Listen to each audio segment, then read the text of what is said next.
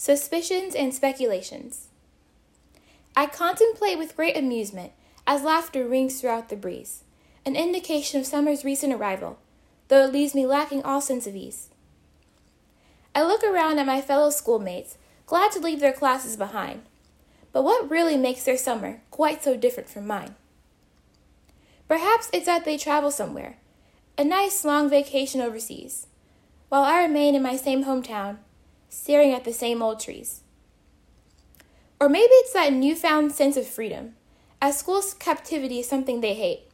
Finally, their studies can be forgotten about, while an afternoon of books to me sounds great. Perchance extended relaxation has them hyped. After all, doing nothing really is something. Maybe they like gaming, chatting, or snoring, but to me, all that sounds boring. While all valid explanations they are, perhaps it's one or none of those. Could it be that I just don't understand, or that no one really knows?